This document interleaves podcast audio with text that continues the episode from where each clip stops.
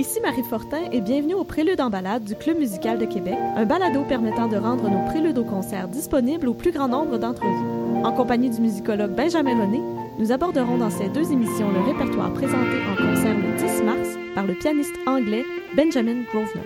Ce premier épisode se penche sur l'apogée du piano romantique allemand au 19e siècle, avec ses pièces de caractère, ses cycles au grand souffle, ses débordements parfois émotifs et parfois virtuoses, notamment dans l'art de la transcription et de la paraphrase de concert.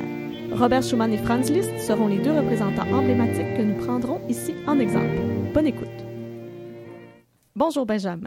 Bonjour Marie. Le piano romantique. Quel vaste sujet passionnant. Oui, grande question, grand sujet, effectivement.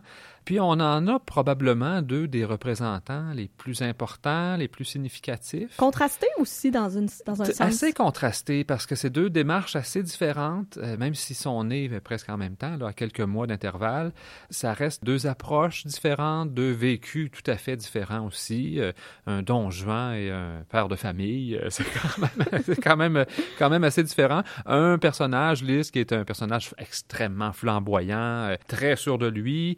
Un, un Schumann qui est très instable, souvent euh, en proie à des épisodes euh, dépressifs ou euh, à la fin de sa vie, évidemment, de, de maladie mentale et tout ça. Donc, on a vraiment deux personnages très contrastants, puis dont la musique est à l'avenant, puis va nous permettre de faire un voyage avec des paysages différents. Bien. Alors, on débute par Schumann, j'imagine. On commence avec Schumann. Euh, je le disais, que Schumann, c'est l'artiste romantique, euh, d'une certaine façon, un peu par excellence. Cet artiste euh, tourmenté, dont l'art est toujours un reflet de la vie intérieure. Il va choisir des sujets, il va choisir des atmosphères qui reflètent vraiment son état d'esprit. C'est vraiment un mode d'expression pour lui. Et ce mode d'expression-là passe par la musique, évidemment, mais passe souvent aussi par une musique qui frôle la littérature. Schumann, c'est quelqu'un qui écrit des textes, c'est quelqu'un qui lit énormément. Son père était un libraire. Il a grandi dans les livres. Il semblerait qu'il a hésité un peu à un moment à devenir mm -hmm. poète. Ou... Alors, mais c'est la musique qui était la plus forte. C'est le piano qui l'a attiré. Le piano parce qu'il voulait devenir un virtuose. Il voulait devenir une bête de concert, si on veut. Ça ne se fera pas pour des raisons. C'est pas tout à fait clair exactement ce qui s'est passé, mais enfin, euh, il s'est retrouvé avec des problèmes euh, au doigt, soit parce qu'il a euh, essayer de corriger ou d'améliorer sa dextérité de façon douteuse, notamment. Hein? Ça pourrait être quelque chose comme ça, ou ça pourrait être un traitement aussi qu'il y a eu pour une maladie, puis le traitement au mercure, si j'ai bien compris, là, qui aurait pu avoir des conséquences, euh, des effets secondaires euh, indésirables. Mais euh, quoi qu'il en soit, ça va être un peu pour lui un renoncement. Donc, déjà un petit sujet de tourment, c'est important d'en avoir pour un compositeur romantique. Et donc, en voilà un. Puis ensuite, ben, il va, il va aussi tomber amoureux de la fille de son professeur de piano. ça va être une union qui va être très difficile à, à mettre de l'avant au départ parce que le beau-père est pas du tout d'accord. Il trouve que ce futur gendre potentiel est beaucoup trop instable, que c'est quelqu'un donc qui semble pas euh, pas avoir euh, le mode de vie qu'il souhaiterait pour l'époux de sa fille et tout ça. Ça va être assez compliqué. Puis finalement, ça va fonctionner et Clara va devenir la grande pianiste du couple. Donc il va se retrouver un peu dans son ombre, ce qui est pas d'avance mm -hmm. si, si on veut. Donc c'est un peu ça l'environnement. C'est un peu comme ça que sa carrière va se lancer qui va devenir par la force des choses une carrière plutôt de compositeur et accessoirement de mari de la pianiste, parce que c'est parfois comme ça qu'on va le présenter. Et euh, donc, de cette façon-là, il va composer et il va assez rapidement aussi écrire sur la musique, écrire sur la musique dans un périodique musical qu'il va fonder avec son futur beau-père, avec un ami. Dans ce périodique-là, il va entre autres faire apparaître toutes sortes de personnages. Bon, parfois, lui va se présenter avec ses comparses comme ceux qui défendent la grande musique auprès des Philistins qui n'y comprennent rien. Il va mettre de l'avant certains personnages aussi qui seraient ses alter ego, qui représenteraient certains aspects de son caractère. Eusébius et Florestan, qui sont le personnage un peu plus sensible et introverti, puis l'autre qui est très flamboyant et très extraverti, justement. Donc, il y a un univers, il y a un imaginaire qui est assez bien peuplé et qui est assez bien connu aussi. Donc ça, ça va être intéressant de voir un peu comment est-ce que ça vient se refléter dans les œuvres qui nous occupent maintenant, Blumenstück et le Chreisleriana. Il n'y a pas ces personnages à lui, mais c'est des œuvres qui se basent sur des œuvres littéraires, sur des œuvres littéraires qu'il appréciait, d'auteurs, probablement les deux auteurs qu'il appréciait le plus, Jean-Paul Richter pour la première et Ernest Theodor Amadeus Hoffmann pour la deuxième pièce. Donc, c'est deux artistes très importants de l'époque. Richter est peut-être quand même un auteur qui a moins bien traversé l'histoire, souvent vu comme un auteur un peu... Euh, peut-être pas à l'eau de rose, mais qui écrivait des romans pour femmes. pourtant, un, esprit fondateur hein, de, Absolument. l'esprit romantique. Oui, oui, oui. Il y a, il y a plusieurs, plusieurs musiciens qui vont s'inspirer de son œuvre. Donc, c'est quelqu'un qui a été assez important à l'époque. Mais justement, ce côté un peu paisible, un peu euh, élégiaque qu'on associe à l'écriture de Jean-Paul, on va retrouver beaucoup ça dans la pièce euh, Blumenstück. Ça, veut, ça se traduirait par euh, morceau de fleurs ou bon, quelque chose comme ça. Ça peut, oui. oui ça, peut avoir l'air un peu, justement, un peu fleur bleue comme titre.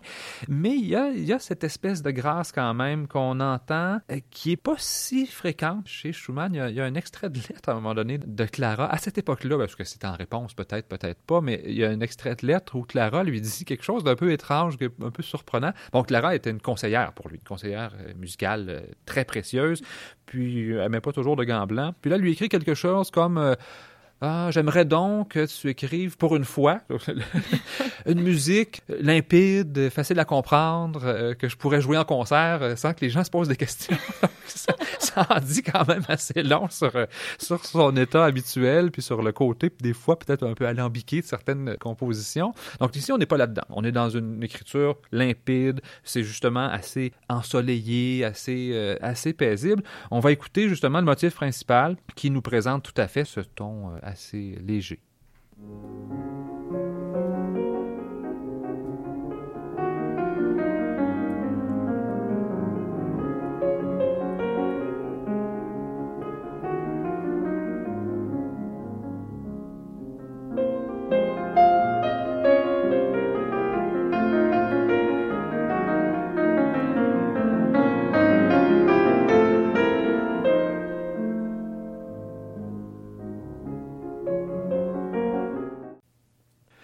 Quand même une, belle amplitude mélodique pour du Schumann, parce que souvent Schumann va avoir tendance à, casser ses mélodies en petits morceaux. Donc, c'est relativement rare qu'on entend ça. L'ensemble a ce ton-là, sauf peut-être un épisode vers la, la, moitié du mouvement où tout à coup, il y a un petit nuage à l'horizon, un petit drame qui se dessine, mais qui va être quand même de courte durée.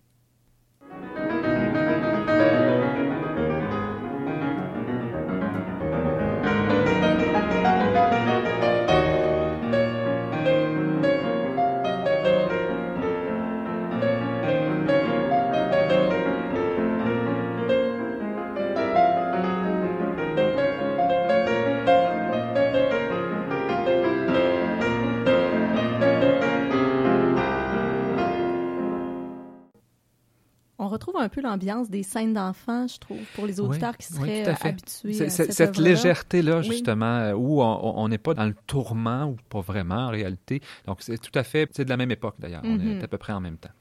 Si on passe au Chrysleriana, on est à peu près une année plus tôt. Puis là, c'est quand même une, époque un peu plus tourmentée. Bon, il y a un voyage à Vienne qui se passe pas comme il veut. Euh, il y a euh, son frère qui est mourant. Il est assez troublé. Euh, il y aurait un épisode dépressif aussi. Puis, à travers tout ça, il y a, une fascination pour un personnage d'Hoffman, justement, l'auteur Hoffman. Immense célébrité à cette époque-là pour les artistes romantiques. E.T.A. Hoffman, c'est vraiment un personnage incontournable. Une espèce de Goethe, pratiquement. Donc, vraiment un poète incontournable. Et, euh, bon, il y a un personnage d'Hoffman qui apparaît dans toutes sortes de récits, dans toutes sortes de contes et dont Schumann s'est entiché. C'est le maître de chapelle, un peu raté, si on comprend bien, Johannes Chrysler. Euh, les Chrysleriana sont écrits en son honneur. Puis c'est un personnage un peu fantasque, un peu étrange. Avec les différents extraits, on va aller justement euh, tout à l'heure euh, entendre des bouts de description du personnage. Mais très certainement, c'est un personnage d'une grande intensité. C'est quelqu'un qui vit de la musique, mais d'une façon presque maladive. C'est presque trop. Qui a des comportements un peu étranges, qui a un habillement un peu étrange. Et Schumann va beaucoup s'identifier à ce personnage-là. Puis ça va nous amener aussi dans un aspect de la musique de Schumann qui est assez courant, surtout dans les cycles comme ça, où il y a plusieurs pièces. Il y a souvent des ruptures dans la musique de Schumann, des espèces de ruptures de ton un peu étonnantes où on passe d'une violence à une espèce d'état de grâce, où on passe de la paix à une espèce de sursaut de violence. Donc Schumann va souvent créer ces espèces de cassures-là. Puis là, ben, il y a le prétexte idéal, puisqu'il part de l'idée d'un personnage un peu fantasque. Donc on va pouvoir retrouver un petit peu toute cette esthétique-là là-dedans. C'est un cycle de huit pièces. Assez ambitieux quand même, parce que quand on additionne les huit mouvements, ça finit par donner un cycle qui est assez substantiel probablement parmi les œuvres les plus substantielles justement de Schumann pour le piano. Donc on va pouvoir justement se donner un peu une idée de tout ça. On commence avec un extrait du tout premier mouvement, donc euh, qui s'intitulerait, si on francise, extrêmement agité. Donc, ça part justement euh, sur les chapeaux de roue, tout ça. Ça part en tempête avec des motifs de triolet assez tumultueux, assez inquiétant déjà aussi. Le côté un peu. Euh, bon, il y a un petit côté un peu macabre presque au personnage, on va y revenir. Donc, qui apparaît tout de suite dès le départ avec la tonalité de Ré mineur aussi. Puis on va l'entendre, puis ensuite on va entendre le même motif repris, un peu apaisé quand même.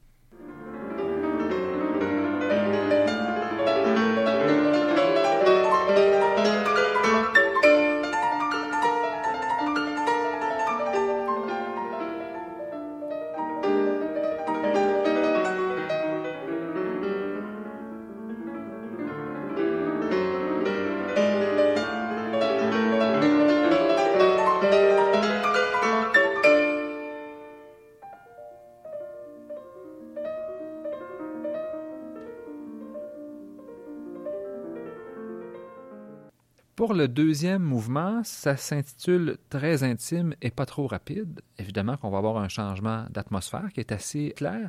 Et euh, je vais lire un extrait d'une lettre, en fait, qu'il écrit à Clara, vraiment à cette époque-là, au sujet de ce cycle-là, puis probablement qu'il pense au deuxième morceau, qui est quand même le plus substantiel aussi. C'est vraiment beaucoup plus long que tous les autres mouvements du cycle. Et voici ce qu'il dit à propos des Chreisleriana à Clara. J'ai terminé encore une série de nouvelles pièces. Je les appelle Chreisleriana. Toi et ta pensée les dominent complètement. Et alors tu souriras avec cette grâce qui t'est si particulière et tu t'y reconnaîtras. Ma musique me semble maintenant si merveilleusement réalisée, si simple et venant droit du cœur. Donc le côté intime ici, on l'entend assez bien. Il ajoute D'ailleurs, il m'arrive maintes fois en ce moment de me sentir éclaté à force de musique. C'est un thème que le maître de chapelle Chrysler élabore souvent. Donc, cette idée que la musique l'habite, puis qu'il y a un sang musical qui va exploser de musique. c'est tout à fait, c'est tout à fait l'idée. Euh, on va entendre d'abord euh, ce qui caractérise le début du morceau, mélodie très chantante, très lyrique aussi, donc où l'idée de s'adresser à Clara, puis d'avoir quelque chose où, où elle est euh, présente dans chaque note, on peut s'imaginer que c'est sans doute à ça qu'il pensait.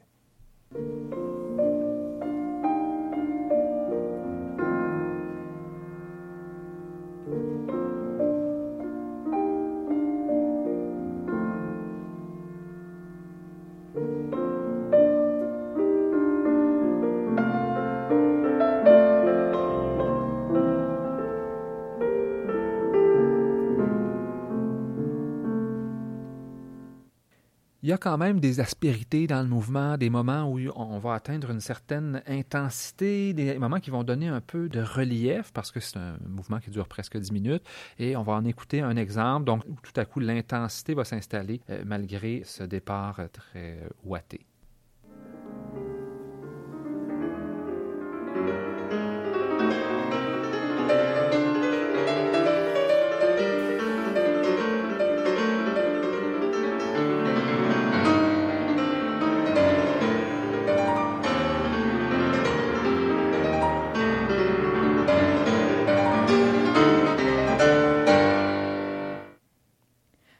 Pas un cycle, si je comprends bien, qui a un programme au sens où il relate des situations précises ou des histoires précises d'Hoffman. C'est vraiment plus des ambiances ou des humeurs du protagoniste qui est ben, mis en scène. Ce serait assez difficile de reconstituer tout ça parce que Hoffman écrit dans toutes sortes de revues, dans des recueils différents. C'est un personnage qui apparaît, qui disparaît, euh, qui a quelque chose d'un peu insaisissable. Donc, il n'y a pas un roman de Chrysler qui nous raconte euh, sa saga. Euh, mm-hmm. donc, c'est vraiment comme la manière dont Schumann reconstruit un peu cet univers-là pour lui-même. L'unifie, oui, c'est ça. Oui, oui, exactement. Puis le troisième mouvement, qui s'intitule Très agité, va nous donner, lui, peut-être cette espèce d'illustration des ruptures de ton, de ces espèces de contrastes un peu étonnants euh, que Schumann met de l'avant. Puis je voudrais là aussi lire des extraits de la traduction d'une des histoires de Chrysler pour peut-être illustrer comment est-ce qu'on peut expliquer ces ruptures-là. Apparition et disparition inopinée caractérisent le maître de chapelle qui vient d'on ne sait où. Le recueil commence par nous dire qu'on ne sait pas d'où vient Chrysler. Il disparaît à la fin du recueil et il apparaît d'une certaine façon au même moment parce que à la fin du recueil, Johannes Chrysler reçoit la permission ou les lettres de maître de chapelle de la main de Johannes Chrysler. Il y a une espèce d'étrangeté là-dedans. C'est comme s'il était un peu omniprésent ou. Euh, donc, c'est lui-même qui meurt et qui se donne à lui-même la permission d'être le maître de chapelle. Donc, on est tout à fait dans l'étrangeté très caractéristique d'Hoffmann de toute façon, euh, ce qui explique après toutes sortes de cassures, toutes sortes de ruptures. On va entendre justement d'abord début de mouvement sur une espèce de sautillement un peu inquiétant en sol mineur qui nous met dans une ambiance un peu euh, justement un peu euh, étrange.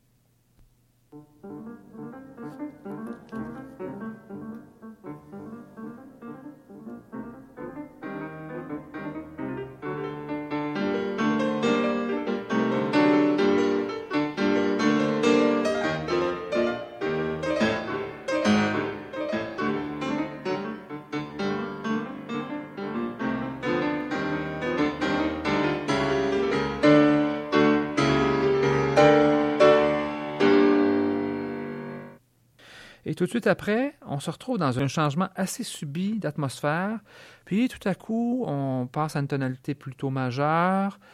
C'est plus lent, des espèces de gammes un peu enchevêtrées, un peu difficiles à, à décoder, comme si on se retrouvait dans un rêve, justement, dans un passage avec des gammes en mouvement contraire et tout ça.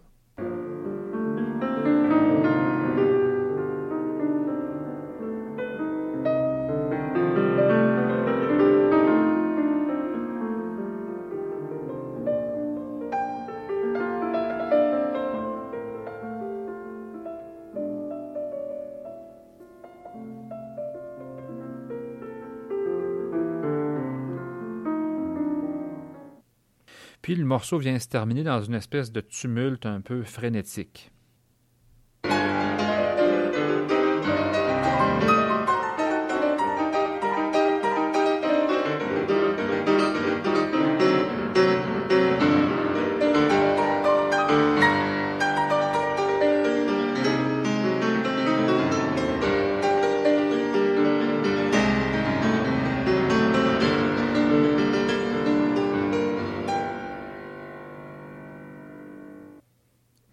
Suivant, très vif.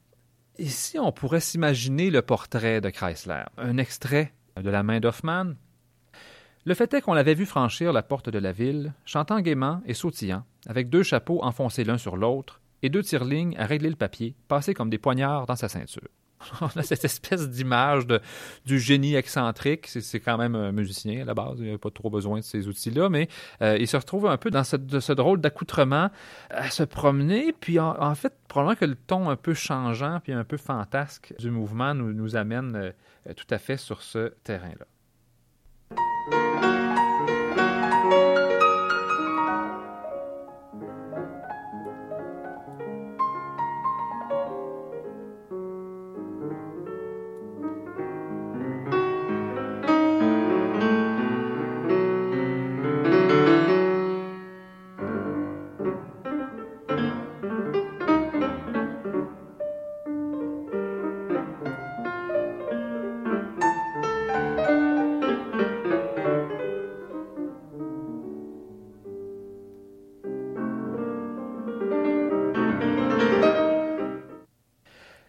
Suivant, très lent, on a ici un côté assez différent qui, vient vraiment contraster, encore une fois, un côté, euh, bon, il y a une petite mélodie qui a des allures un peu de mélodie populaire, mais en même temps, il y a quelque chose de solennel dans le tempo, dans l'atmosphère, dans le rendu général. Puis c'est plutôt ça qui ressort que le côté populaire, c'est le côté euh, recueilli.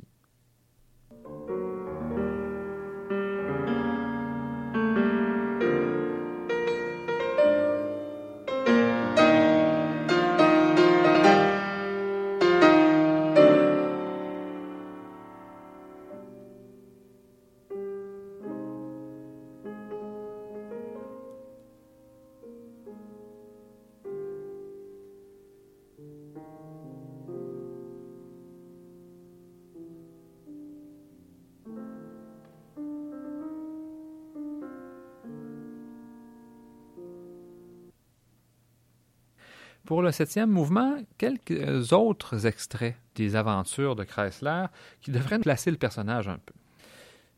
Vous n'ignorez pas ce que les gens racontent, que la musique que je portais naguère bien enfermée en moi a jailli soudain avec tant de force et d'impétuosité et m'a si bien enlacé et garrotté que je n'en puis plus sortir et que tout, absolument tout, prend à mes yeux figure de musique. Donc là, pour l'intensité de l'acte créateur, c'est clair. Puis pour l'étrangeté, voici la suite. Je me suis vu, cadavre étendu sur la table d'opération, prêt à subir une dissection biographique. L'article pourrait dire Rien d'étonnant à ce que, à travers des milliers de veines et de vénules, un sang musical parcourt ce jeune homme, car ce fut le cas de beaucoup de ses consanguins, et c'est même la raison pour laquelle il est leur consanguin. Donc là, on est dans cette espèce d'idée un peu euh, très étrange quand même de sang musical qui coulerait dans les veines. Puis on, le morceau va se commencer euh, dans une espèce de tempête, puis se terminer dans une espèce de prière.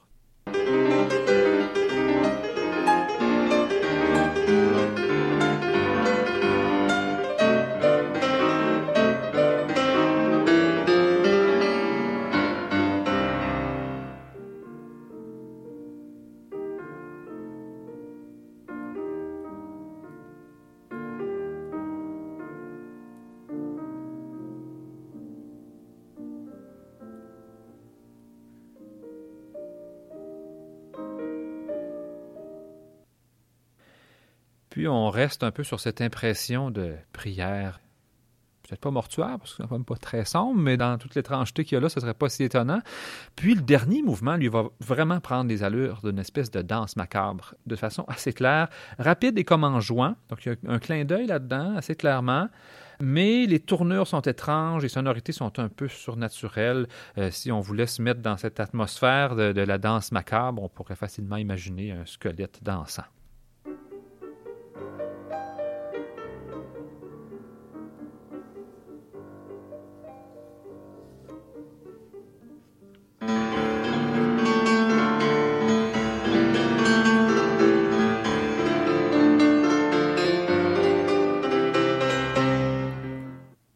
Avec ce qu'on sait de Schumann aujourd'hui, on n'a pas vraiment de misère à croire ou à comprendre qu'il soit un peu amouraché d'un tel personnage euh, Absolument. fantastique. c'est clair. Il a, dû, il a dû euh, s'associer immédiatement à, tout cet univers-là. Ça semble effectivement très clair.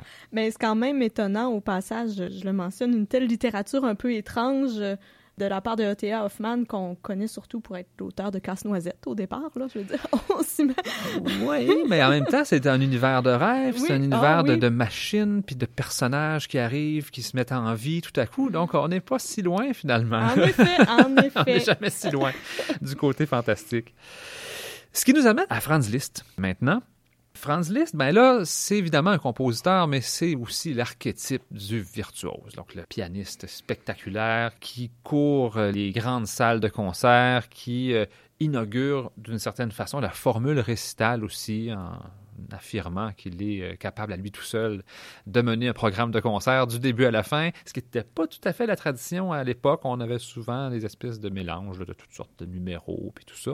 Euh, Liszt, lui, euh, prend la scène pour lui tout seul. C'est à lui qu'on doit la formule actuelle, ah, presque. Oui, oui, absolument. C'est mhm. presque ça. Donc, dans les années 1840, c'est un compositeur qui va aussi, disons, porter la virtuosité pianistique à une sorte de sommet, d'une certaine façon, qui est réputé pour ça, que même Chopin vénérait pour ça. Donc, quand on à Chopin de, jouer ses études pour piano, mais il répondait, demandait à Liszt et il joue mieux que moi. Donc, ça place quand même le personnage aussi.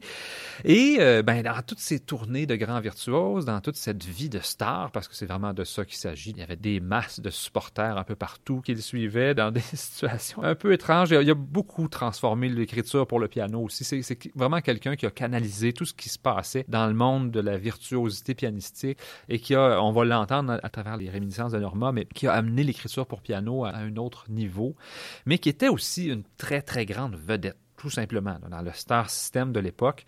Et on, raconte qu'à l'époque, justement, où il écrit les réminiscences et tout ça, il était toujours suivi par une espèce de meute d'admirateurs, puis que si on apprenait que son train avait 10 minutes de retard, on amène un piano pour qu'il puisse improviser sur le quai, puis euh, euh, méduser tous les spectateurs présents. il y a comme une espèce de côté un peu euh, presque freak show là, qui entoure cette affaire-là. Puis, bien évidemment, pour une star comme ça, qui a ce genre d'auditoire un peu, euh, euh, en émoi perpétuel, ben, les réminiscences, les paraphrases, les transcriptions sont une façon d'alimenter le feu. Parce que vous prenez un pianiste adulé, vous prenez des opéras qui sont dans une vogue spectaculaire à un moment, puis vous brassez le tout. Donc, Liszt ramasse quelques thèmes importants, quelques thèmes qu'il a, appréciés dans un opéra, et va en faire une sorte de remix, on dirait aujourd'hui, ou de pot pourri, où il va utiliser ces mélodies que les gens connaissent déjà, mais les replacer très souvent dans une espèce de feu d'artifice pianistique absolument spectaculaire. Et bien entendu que le public était en délire quand il présentait des choses comme celle-là. Donc, avec Norma de Bellini, qui a été un opéra extrêmement en vogue à un moment, ben, il s'assurait, euh, il s'assurait quand même d'avoir un bon fond là, pour euh, construire quelque chose qui allait euh, rencontrer le public, allait avoir beaucoup succès. Donc, il y a quand même une autre façon de voir les choses ici parce qu'on sait qu'il y a beaucoup d'œuvres qui étaient transcrites pour le piano pour que l'œuvre puisse être diffusée puis juste survivre.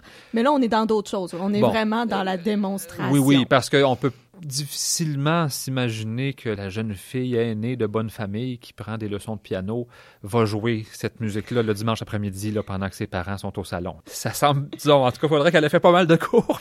le niveau de Qu'elle soit pas mal avancée. oui, puis même, je suis pas sûr que le disons, le niveau de flamboyance soit tout à fait bien séant pour euh, cette jeune fille-là, de toute façon. Donc, euh, on, est, on est effectivement ailleurs. La transcription a eu un rôle majeur à cette époque-là, mais les transcriptions de listes sont à une autre euh, et pour des raisons de virtuosité et souvent même pour des raisons de qualité d'écriture. C'est pas le travail d'un transcripteur là, qui met des symphonies en piano quatre mains pour que les gens puissent les entendre chez eux. On est vraiment dans une autre dimension, beaucoup plus spectaculaire.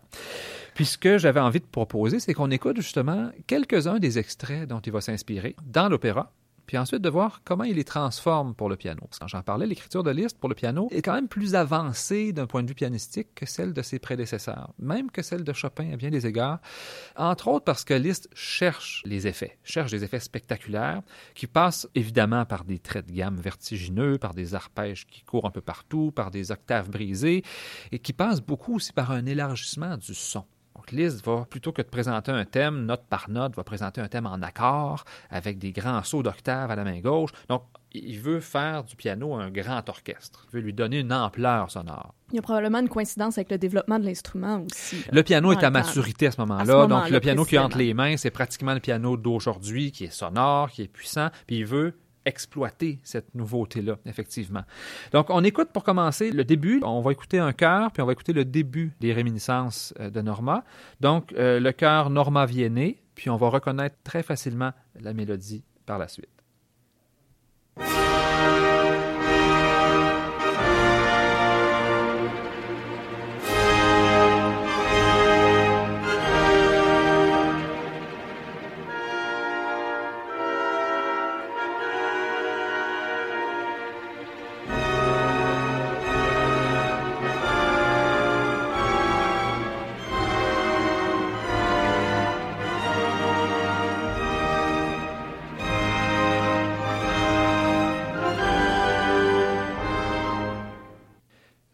Préciser évidemment que c'est l'introduction orchestrale du chœur. Nos euh, auditeurs auront compris qu'il n'y avait pas de chœur qui chantait. Voyons quand même ce que Liszt en fait. Donc c'est assez semblable, c'est transposé, mais c'est assez semblable.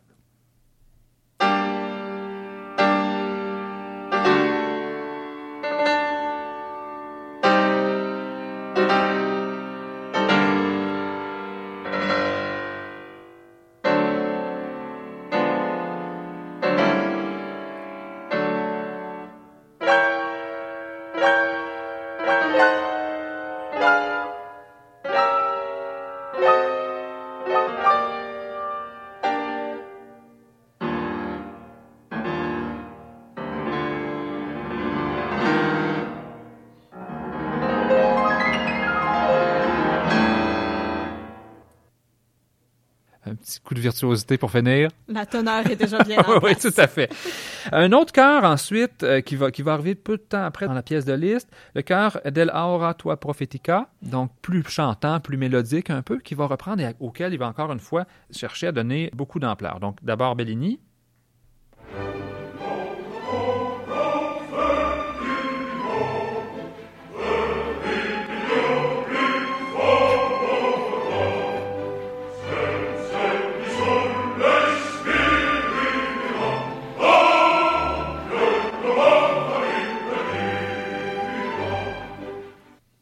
et euh, la version maintenant de Liszt.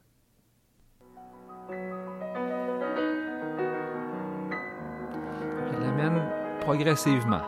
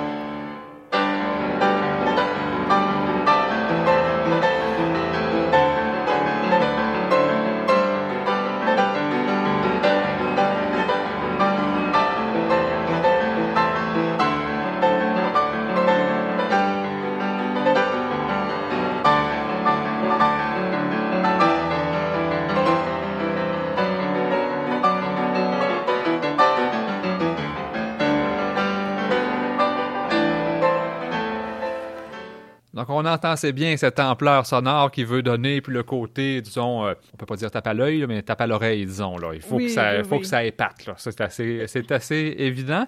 Il y a quand même des moments un peu plus lyriques, disons, où on est moins dans cette espèce d'explosion sonore. Avec un air de Norma des Non Volieri Vittime, donc plus chantant, peut-être plus mélancolique aussi, un peu plus triste, puis que Lise va traiter avec peut-être un côté un peu plus sensible.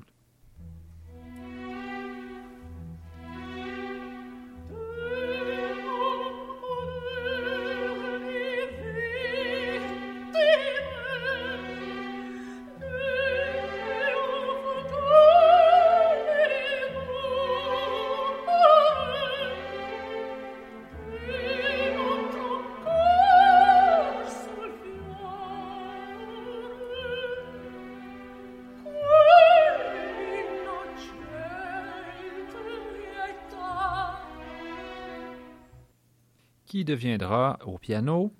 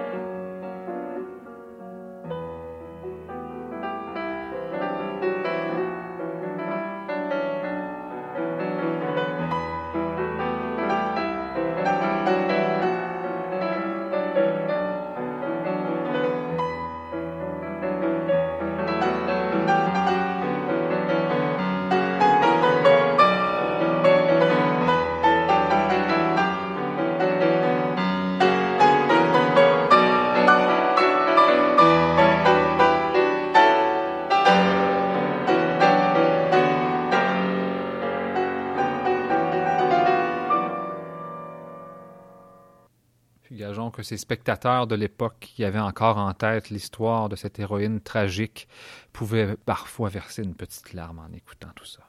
Ce qu'on n'a pas ici, par exemple, qui est intéressant, mais dont on a eu un aperçu dans l'extrait précédent, c'est l'art de la transition entre ces différents motifs-là, qui sont très, très, très rapprochés dans le temps. Oui, quand même. qui sont appelés à être élaborés pour passer de l'un à l'autre de façon euh, très rapide. C'est intéressant. Ça devait être la partie la plus facile pour Liszt, parce qu'on connaît sa gloire d'improvisateur. Probablement qu'il aurait pratiquement pu improviser une, espèce de fantaisie comme celle-là sur des thèmes. Euh, et il faisait d'ailleurs assez souvent ça. Donc, dans ce cas-ci, il les a écrites, mais on peut s'imaginer qu'il pouvait pratiquement faire ça euh, à l'improviste. Mm-hmm. On est quand même en droit de s'étonner que l'air le plus populaire de l'opéra qui nous reste aujourd'hui, Casta Diva, ne soit pas du lot. Est-ce qu'on a une explication à cet effet? Difficile à dire. Euh, peut-être qu'il avait peur que ça sonne trop comme du Chopin, parce que Casta Diva, on, euh, on, entend. Chopin avait une admiration folle pour Bellini. Il trouvait que c'était sans doute le compositeur de mélodie le plus achevé qu'on puisse trouver. Puis nos auditeurs pourront essayer la prochaine fois écouter Casta Diva puis imaginez que vous enlevez la ligne d'orchestre, puis que vous enlevez la voix, puis que vous remplacez par du piano, puis vous avez pratiquement un nocturne de Chopin. Peut-être eu peur d'avoir l'air de copier son ami Chopin. Euh. Ah, peut-être que c'est ça, en effet. C'est peut-être ça. C'était les préludes en balade du Club musical de Québec. Pour poursuivre votre écoute, vous pouvez vous référer à la zone audio du site internet du Club musical ou vous abonner à nos balados diffusions. À bientôt pour la suite du programme de notre artiste invité.